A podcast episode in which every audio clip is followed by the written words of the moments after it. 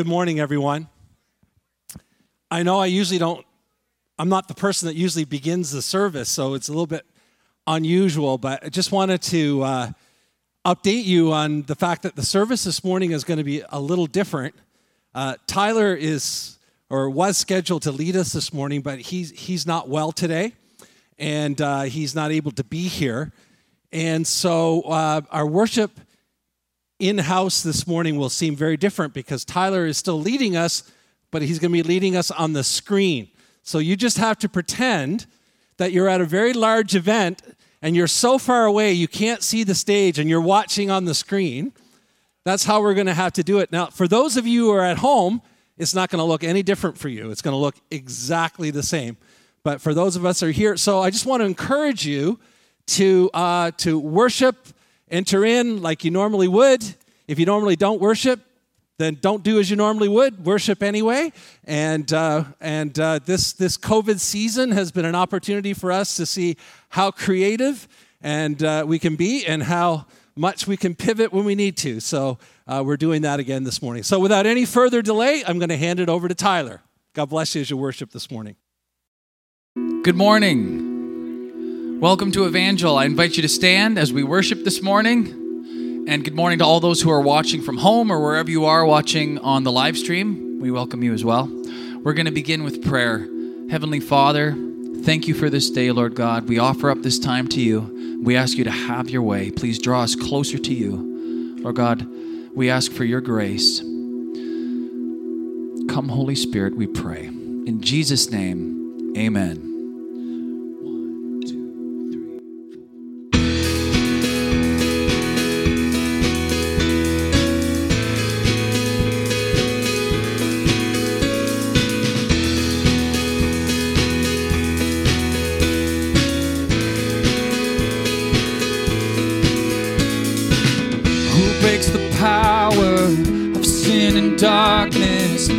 Love is mighty and so much stronger. The King of glory, the King above all kings.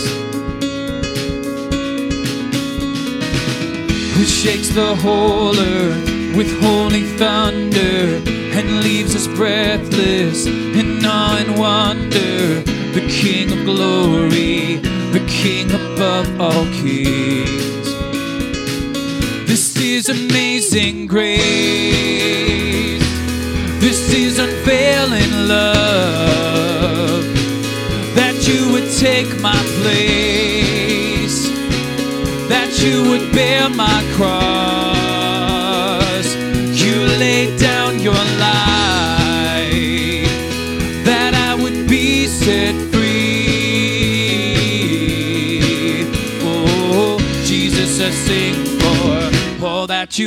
For me.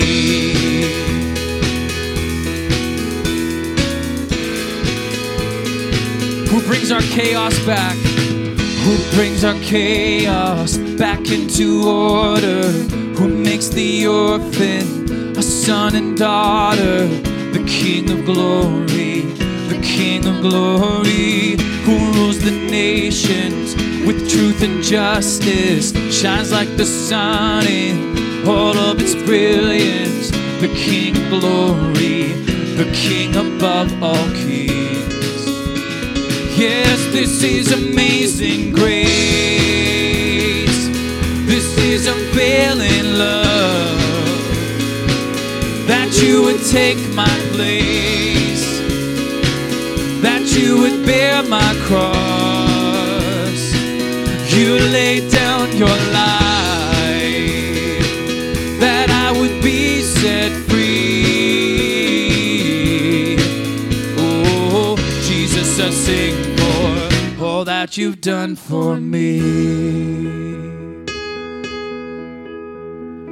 Worthy is the Lamb who was slain. Worthy is the King who conquered the grave. Worthy is the Lamb who was slain. Worthy is the King who conquered the grave. Worthy is the Lamb who was slain. Worthy is the King who conquered the grave. Worthy is the Lamb who was slain. Worthy, worthy, worthy. Oh, this is amazing grace. This is unfailing love. That you would take my place. That you would bear my cross. You laid down your life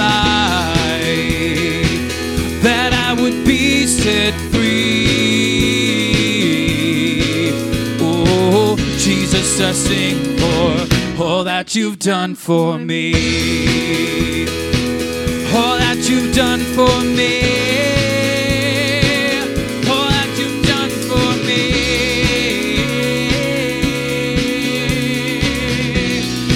You laid down your life. You laid down your life that I would be set free.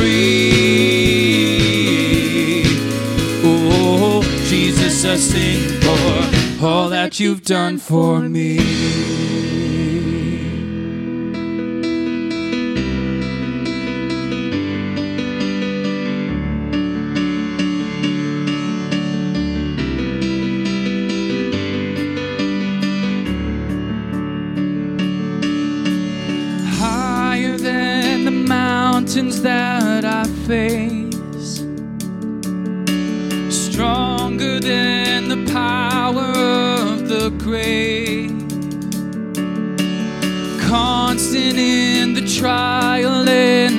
Change. One thing remains. One thing remains. Your love never fails. It never gives up. It never runs out on me. Your love never fails. It never gives up. It never runs out on me never fails it never gives up it never runs out on me. Your love your love and on and on and on and on it goes. And it overwhelms and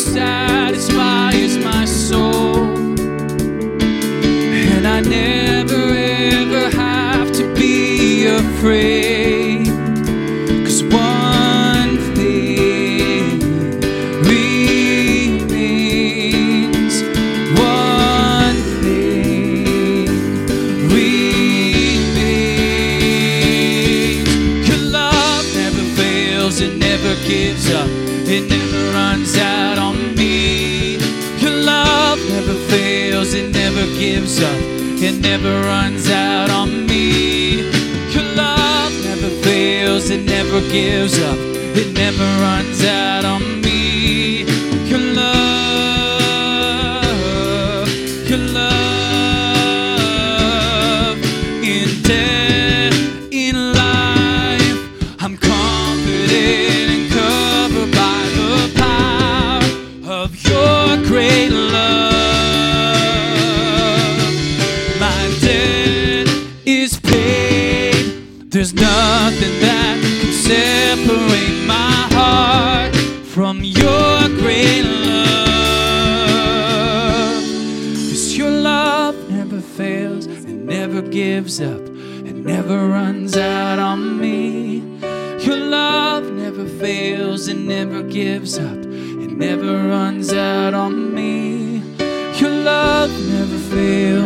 never gives up, it never runs out on me.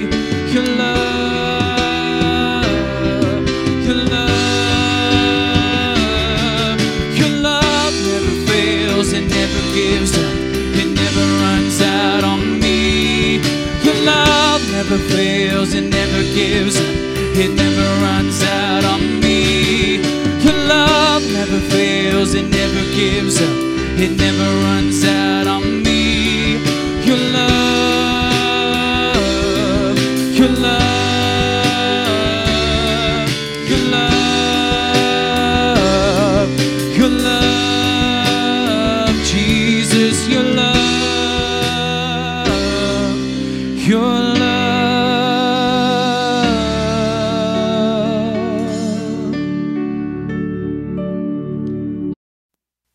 To everyone who has given uh, donations for our hot dog lunch. It has been an encouraging past couple of weeks of running this event. In fact, even the grade 12s from Blakelock who have managed to, to drive out and, and, and see us from, from the road pull in and say, wow, we haven't done this since grade 9 because it's been so many years since our church has been able to do this because of, because of COVID and other reasons. And so it's just been so encouraging for them and to see the value that they hold for what we do. So I thank you to everyone who has given, and I just ask for more, uh, if you feel led to give more donations, we are still accepting donations for the hot dog lunch. Whether you want to give supplies for the hot dogs, so, so the, the wieners, the buns, or the cases of pop, or you feel like uh, giving uh, monetary donations, all are accepted as well. And so we thank you for your generous giving in that regard, and I'm excited to continue the hot dog lunch moving forward. Uh, at, at, uh, with our youth ministry, I extremely uh, value our leaders uh, who, have, who give every single week to be with our students. And I just want to shout out uh, two leaders in particular, Alex and Joe O'Connor. Uh, this, uh, this Sunday is their last uh, Sunday as part of EPC, and this coming Thursday is their last Thursday night as youth leaders because they have been given an amazing opportunity to work with Indigenous youth. Uh, and so we want to uh, take time to, to appreciate them. So make sure at some point this morning you, you, you thank them for all their years of service, and thank you guys. I won't embarrass you anymore this morning, I promise. Kids from grades 1 to 5, you are now dismissed for Kids Church. You can meet your volunteers at the side doors, and I invite you to stand as we go back into a time of worship this morning.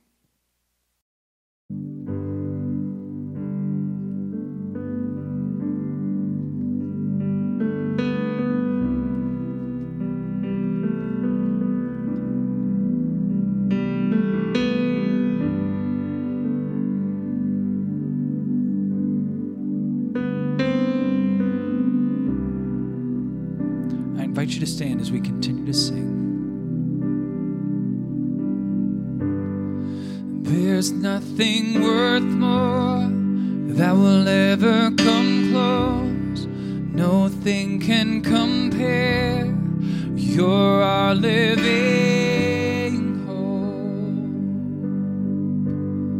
Your presence Lord.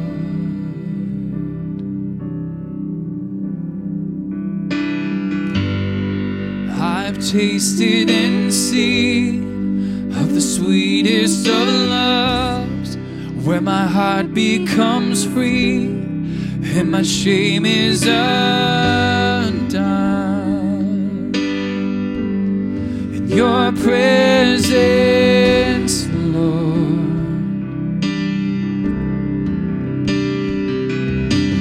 Holy Spirit, you are welcome here. Come flood this place and fill the atmosphere. Your glory, God, is what our hearts long for. To be overcome by your presence, Lord. Your presence.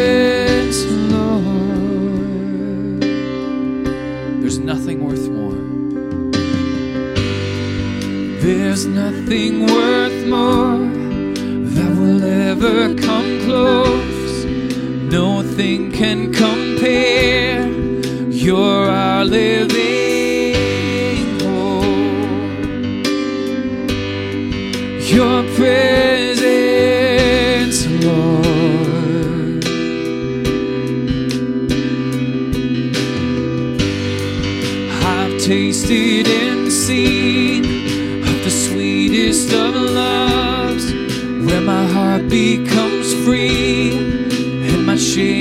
shame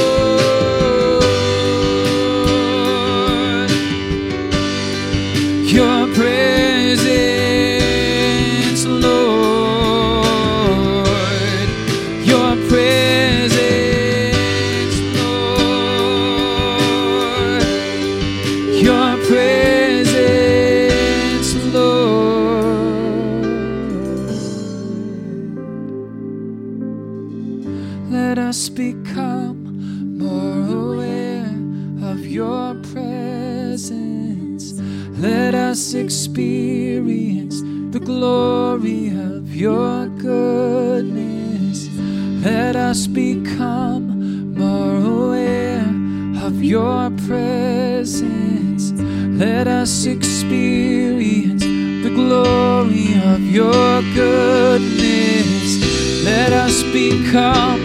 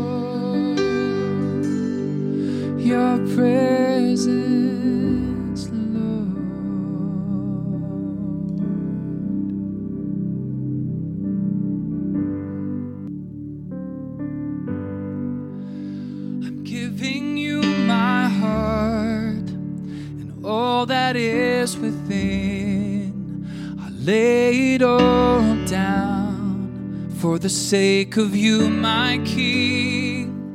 I'm giving you my dreams. I'm laying down my rights. I'm giving up my pride for the promise of new life. And I surrender.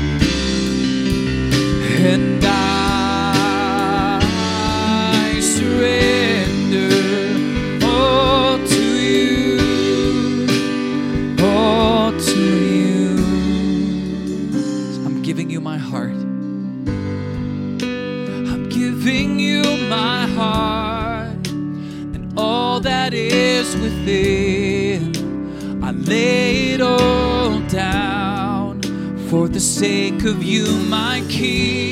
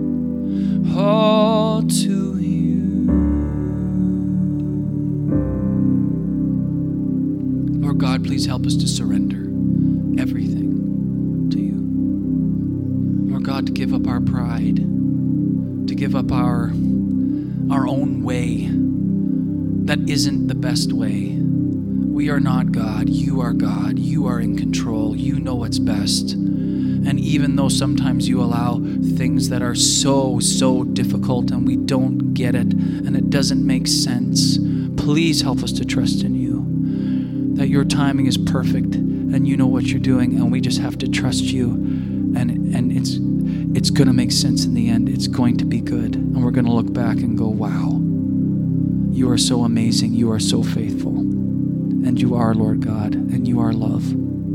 So we can trust you. So we lift this up to you. We ask for your grace and your mercy and your love. We pray all these things in Jesus' name. Please remain standing. Our scripture reading this morning is found in Acts chapter 11, and we're just reading one verse, 24. It's a summary verse, really, for all that we want to talk about today. And it's a summary verse about someone named Barnabas, and it says this He was a good man, full of the Holy Spirit and faith, and a great number of people were brought to the Lord. Thank you. You may be seated. In the summer of 1983, I came to the realization that God was calling me to commit my life to full time ministry. And as I was processing that I, and doing research on that, the closest PAOC Bible college to train for ministry was in Peterborough, Ontario, which was 3,000 kilometers from my home. My family didn't have much money, so even with the possibility of student loans, I knew I would need to make and save a lot of money if there was any possibility that I was going to be able to make that trip and do my program there. But there was a problem. And the problem was that I was living in a province, specifically a very small town, where the normal pattern for boys was many of them dropped out of high school prior to even finishing, and they moved away to places like Ontario and Alberta to find work because work where we lived was very scarce. Student employment was almost unheard of at that time. And so I found myself in a little bit of a dilemma. There was a man in our church who owned the local business, and so I decided to give him a call. I explained my situation, and he agreed to hire me immediately. And so I worked there part time during grade 12 and full time in the summer leading up to moving away to college. And when I came home after my first year, I worked there all summer again as well. Now, what I didn't know at the time, and I became aware of later, was that he really didn't have a job for me. There was no openings. He, he just hired me to help me out, to invest in my life and future ministry. His support for me made a difference in my life. His investment in me assisted me in training for ministry. And without that investment in my life, I don't believe I would be where I am today. In fact, it was because of him that I learned to drive a standard transmission. Because he asked me, Do you know how to drive a standard? And I said, Of course. And uh, so I remember just having to drive a vehicle and kind of learn the hard way uh, uh, how to do that. The title of today's message is Make a Difference. And our scripture today is about Barnabas and how he made a difference in the lives of others. And we're going to briefly consider just three examples of the grace of God in Barnabas' life that were demonstrated that made a difference in the lives of others. And as we look at these briefly this morning, we're going to be reminded that the grace of God in our lives helps us to make a difference in the lives of others. The grace of God in our lives helps us to make a difference in the lives of others. So the first example is grace to give. Grace to give. Conditions for the early followers of Jesus in Jerusalem were very difficult. They suffered great persecution because the Jewish leaders were not happy that they were continuing to preach about Jesus. By killing Jesus, they believed that they had put an end to any belief that Jesus was the Messiah. But the apostles were preaching about the resurrection of Jesus, and this created a whole series of problems for these religious leaders who wanted the whole Jesus thing to go away. And not only were they preaching about Jesus and him being resurrected, but they were actually healing people and performing miracles as they were carrying out his ministry. And so repeatedly they were asked to stop, stop preaching, stop working miracles, but of course they wouldn't do that. And so consequently, many followers of Jesus were taken from their homes, we read, in the middle of the night and they were imprisoned, some of them, some of them were beaten, some of them were even killed for being followers of Jesus. Now, many in the Jerusalem church were disadvantaged economically. They were cut off from their families and their jobs because of their belief in Jesus. Because they decided to become followers of Jesus, all of a sudden they were facing these tough economic times for no other reason than the fact that they chose to follow Jesus. Now, because of the dire needs in the church, this godly community, and we read about this in Acts chapter 2, they took responsibility for one another. And we're told that those who had resources shared with those who were in need, and the result was no one, quoting, was in need. No one was in need. They were taking care of each other. And we're also told how that happened. We're told that from time to time, those who owned fields or houses sold them And they brought the money to the apostles, and this they would then distribute these resources to the community as needed. Some would say it sounds like socialism. I would say it sounds like the gospel. Luke provides a specific example of Barnabas doing this. Barnabas sold his field and brought the proceeds to the apostles to help those in need. Owning land at this time was a really big deal because landowners were at the top of the food chain and not just financially, but also politically and from a power leadership standpoint. And so to sell your land and give your money away, well, that was unheard of. Because basically, what you're doing is you're eliminating your any future income that you might have, and you're impacting your social status all at the same time. But the needs within the church community were significant. And so we're told that Barnabas sold his field to help others, demonstrating the grace of God in his life through acts of generosity. He trusted God to be the supplier of his needs and invested what he had in the kingdom of God. We live in a culture that, generally speaking, is very materialistic. I, don't think any of us would argue with that. We are driven to acquire.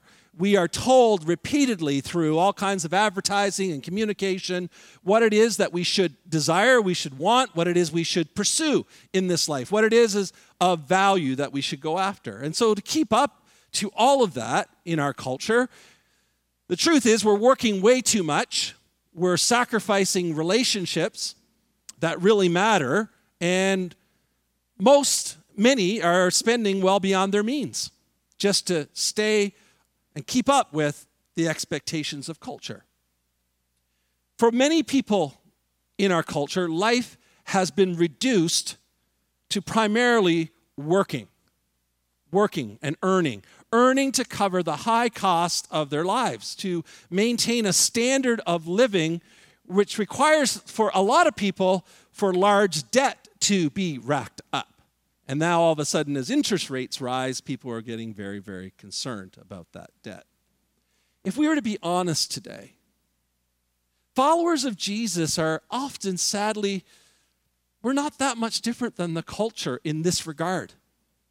As most of our resources that we earn and acquire are needed to fund the standard of living that we've established. And often little or nothing is left when it comes to investing in the kingdom of God and to assist those in need and to engage life changing ministry. I mean, I won't get into a lot of it today, but it is just tremendous the negative impact that the COVID uh, last couple of years has had on not for profit organizations. Is it's, it's devastating, to be honest. It's life changing. Now, biblically, giving is not about money per se. Generosity is not about money, it's about lordship. That when Jesus is the Lord of our lives, we're, we're generous with what we have. We're generous in our giving. But when Jesus somehow takes a, another level of priority and he ceases to be that primary focus of our lives, well, the truth is the pattern is generosity tends to slow down and maybe even stops. And so when we acknowledge that Jesus is truly the Lord of our lives, regardless, we trust him to meet our needs and we're able to be generous people we're able to be generous people, to give what needs to be given, to do what needs to be done, and not worry. And as we do, we have confidence that God's going to take care of us. I'm not talking about being reckless and careless, I'm just talking about being someone who's generous. Because generosity is a reflection of the grace of God in our lives that leads us to put our trust in Him and not hold back. The grace of God in our lives causes us to be generous, grace to give. Secondly, grace to forgive. In Acts chapter 9, Saul, which we later come to know as Paul, is identified as one of the most prominent enemies of the early church, of the followers of Jesus. Earlier in Acts, we see that he was involved personally in the stoning of Stephen and the subsequent scattering of believers that, that took place at that time where they went to other places because of fear. We're told that he organized groups to go into the homes of Jesus' followers in the middle of the night and drag them off to prison. We're told that he was breathing murderous threats These are not kind words, murderous threats against the Lord's disciples, and had even gained letters of permission from the high priest to go to the synagogues in Damascus and take prisoners right out of the synagogue. Damascus was the oldest, most important city in Syria, and there was a very large Jewish population there. Jews who were followers of Jesus still gathered at the synagogues at this time because it provided for them the best opportunity to share with their fellow Jewish believers that Jesus, the Messiah, had come. And so Saul wanted to stop them and put them in prison. So he set out with this group of followers for Damascus. As he neared the city, a light from heaven flashed around him, and we're told that he fell to the ground. And then a voice spoke to him, says, Saul, why are you persecuting me? To which Saul responded, Well, who are you? If I'm persecuting you, I don't even know who you are. And the reply says was, I am Jesus. He says, Now get up and go to the city, and you will be told what to do when you get there. Well, the others were speechless. They likely heard the voice but didn't see anyone. They had no idea what was going on in this vision that Saul had, and Saul was blind after having that vision, and so they helped him by leading him into the city. There was a disciple, we're told, named Ananias living in Damascus, and God spoke to him in a vision and said, Listen, Saul is in Damascus, and I want you to go to Saul, and I want you to place hands on him and restore his sight. Well, Ananias didn't want any part of that. He had heard the reports that you know, about Saul from Jerusalem, what he had done there, what he had done to other people. He didn't want to be a part of that. He didn't want to show any grace to this man who was so awful and evil. But the Lord told him, He says, No, you need to understand. Saul is my chosen instrument. So I need you to go and do this. So we're told that Ananias, Ananias went and laid hands on him, and Saul's sight was restored.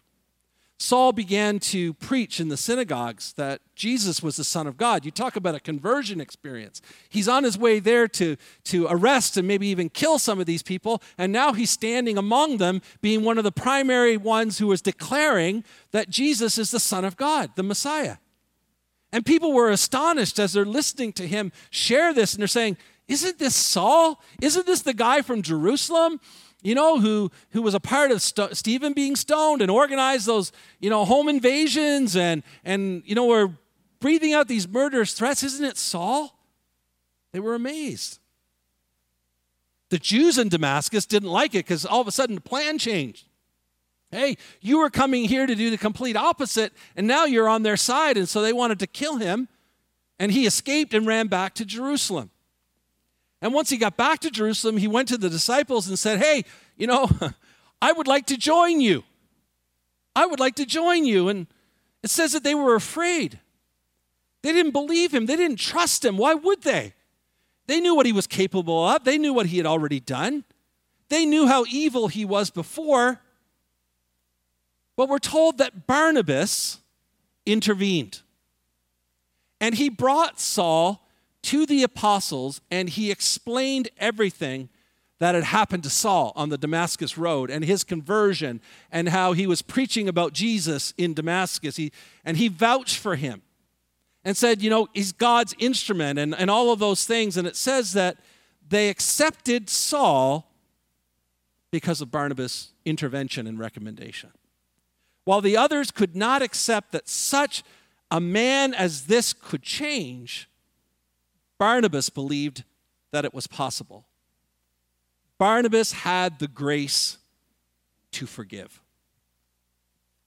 Do you know people in your life that it would take an absolute miracle for them to come to Jesus? Perhaps they're part of your family. It might be your husband or your wife. It could be your children. It could be your parents. It could be your siblings. It could be extended members of your family. Perhaps they're the people that you work with every day or you go to school with or in your neighborhood.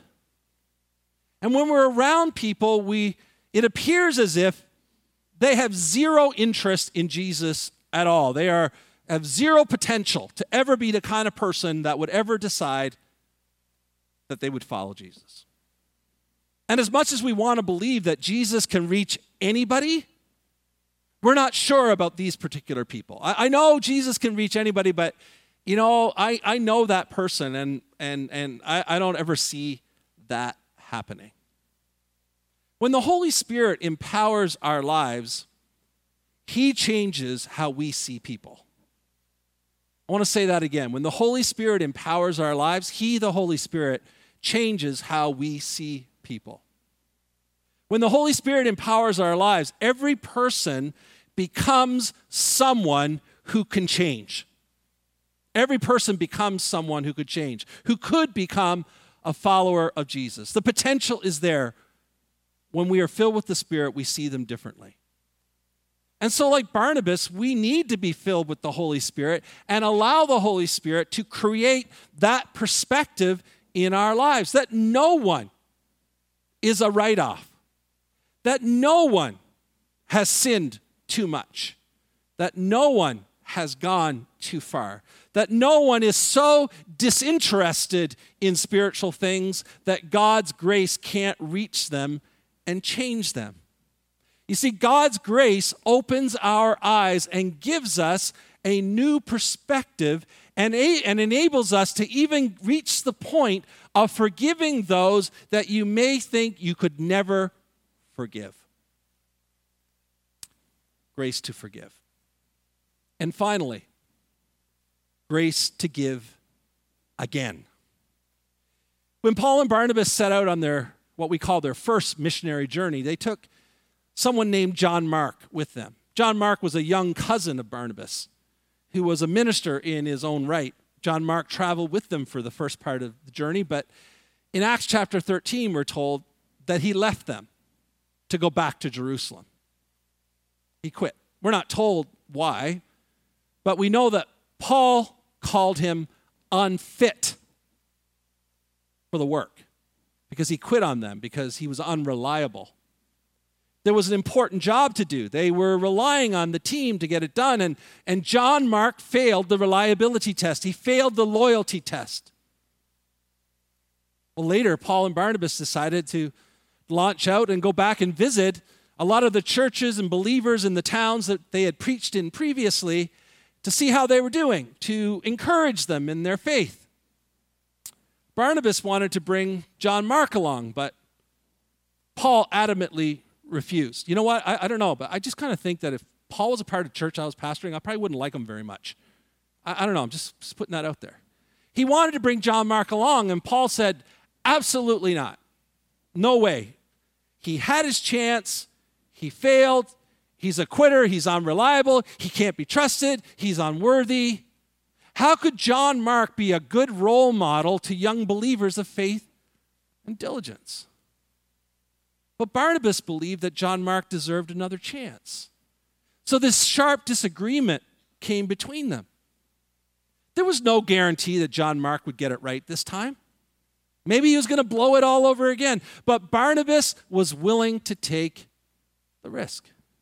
And so Paul and Barnabas agreed to disagree. And they divided the team into two. On this side, you had Barnabas and John Mark, and on this term, on this side, you had Paul and Silas.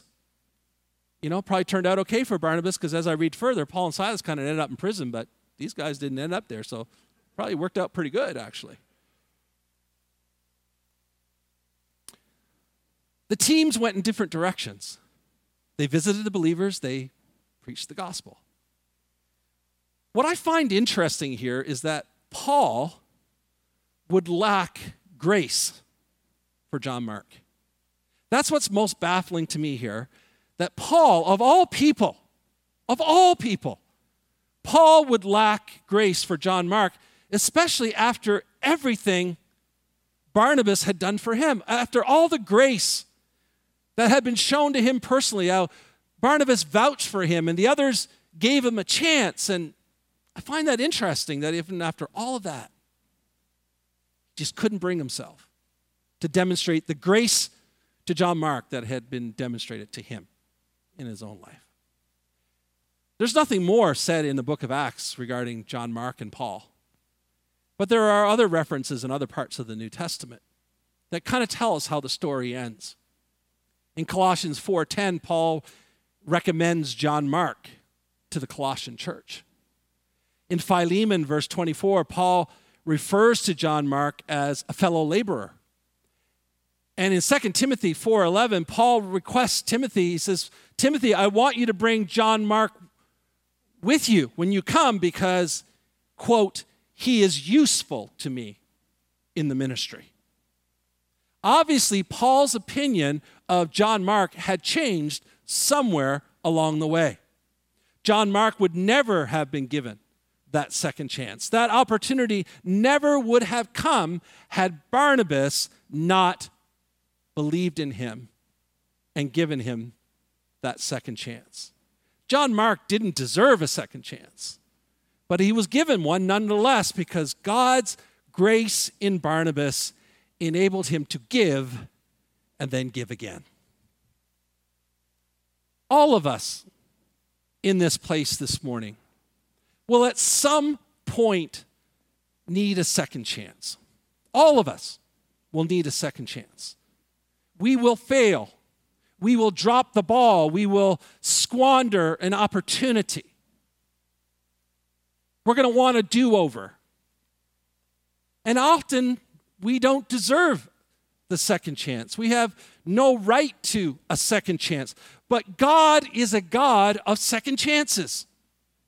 And anytime someone fails and hurts us and quits and lets us down, well, then we're, we're facing a dilemma because we have a choice to make. We can decide that they are not worthy of another chance, or we can demonstrate an unusual measure of grace like Barnabas did and choose to give them another chance. Now, I just want to say this in context that I understand that some situations are complicated, even abusive, and that there are also natural consequences for sin, and that sometimes things can never be the same, that boundaries have to be set. There is, there's, no, there's no choice. And, and I get that and I support that, and I want you to know those are not the type of situations that I'm talking about this morning.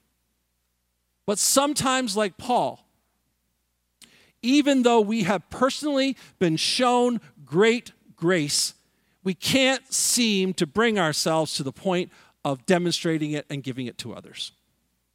Sometimes we have a standard for others that we don't even hold for ourselves. We don't even hold it for ourselves. Now, I don't know about you, but I sure am glad we don't always get what we deserve. You know, you've often heard me say when my kids were writing exams in high school or whatever, and they say, Dad, can you pray for me? And I would pray, God, help them to reap the rewards of all their hard work, that they would get what they deserve. And they would say, just don't pray for me anymore about that. I, I, I don't want what I deserve. I want more than I deserve. I'm glad we don't always get what we deserve, but within the church of Jesus Christ, the truth is we need more people like Barnabas. We need more people like Barnabas. We need more people who are willing to grant us what we don't deserve. That's what really makes a true, authentic church community is when people are willing to demonstrate grace that others don't deserve and choose to give people a second chance, just as they were given a second chance. These days, I find myself I'll admit this, thinking about my legacy more than I ever have in my life before. I mean, maybe five funerals in six weeks can do that to you. I, I don't know. But I find myself thinking about my legacy more than I ever have at really at any point in my life. Perhaps it happens as we get older or because we've had to deal with significant challenges in our lives that cause us to become more reflective. There's all kinds of reasons. But I will say this to you today I honestly don't know what my legacy will be when I'm gone. I, I don't know what it will be. I don't know what others will say about me or remember me for. I, I, I don't know. But like Barnabas, I would like to be remembered as someone whose life demonstrated the grace of God in generosity, forgiveness, and second chances. That I made a difference in the lives of others because I allowed the grace of God in my life to freely flow to the people around me. Because the grace of God in our lives helps us make a difference in the lives of others. Would you stand with me as we have our final song of the morning before we pray? Help me to seek you. Help me to find. Help me to love you. Heart, soul, and mind. Help me to let let go of my foolish pride.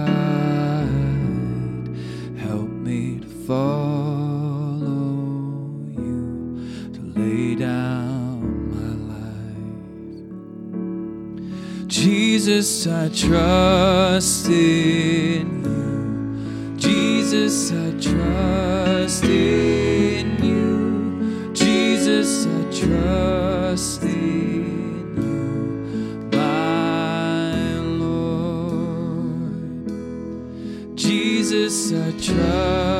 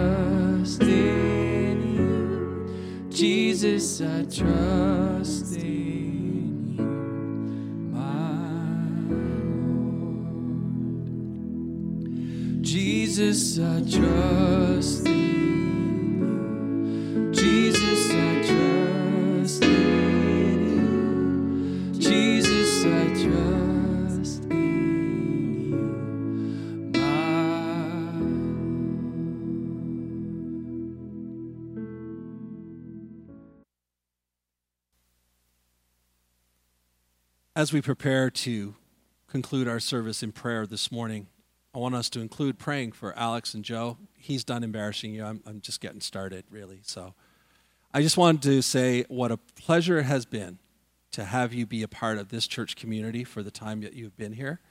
It's been uh, a blessing for me personally to have been a part of that journey with you. Thank you for all those wonderful conversations of your heart and passion for serving the Indigenous community and uh, God's calling on your life to that. And uh, thank you for including me in a small part of that long journey of your life that, um, uh, that, that we can see it come to this point. So just, you're going with our blessing. We're praying for you. We're excited for you. And we're grateful for all that you're going to accomplish in the hearts and lives of Indigenous youth um, in Ontario and, and through your lives in ministry and wherever else the Lord may take you before it's all said and done. So uh, thank you. It's, it's just been a blessing. I want to pray for you this morning as we, as we pray. So let's pray. Father, today we just want to be people who have experienced the grace of God in our lives to the degree that flowing out of us is generosity and forgiveness and second chances. Thank you, God, that we are the recipients today of generosity beyond what we deserved, forgiveness beyond what we could have ever hoped for, and more second chances and third chances than we ever thought we'd ever need. And so we're grateful for that this morning. Father, I want to thank you for Joe and Alex. I thank you for bringing them to Evangel, to this church community, for the time that they've been able to be here, for they, how they have contributed and provided, Lord, leadership and, and just uh, love and care within this congregation. And thank you for how you're working in their lives and how you're leading them and this exciting opportunity that lies ahead for them. I pray that you would bless them, everything they, they do. May you bless them. May you bless those that they're, they're serving, Lord, in, uh, Lord, in their ministry. And I just pray for every young Indigenous person that they have an opportunity to encounter, that the lives of each and every one of them will be better because they've come in contact with Joe and Alex and have seen the grace of God demonstrated through them.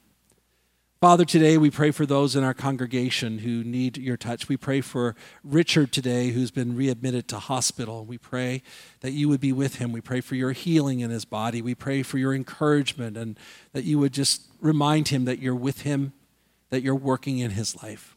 Father, today we pray for Gina as this past week she's had her second chemo treatment. And I just pray that this week would be a good week, that you would just keep her from sickness. And I pray, God, most importantly, that, that there would be healing taking place in her body for full recovery. Lord, we pray for Todd today as well in the hospital. Lord, that you would just continue to work in him and you would strengthen him, and that you would, Lord, that this process that he's in would, would come to a good result, Lord, as you're working in his life.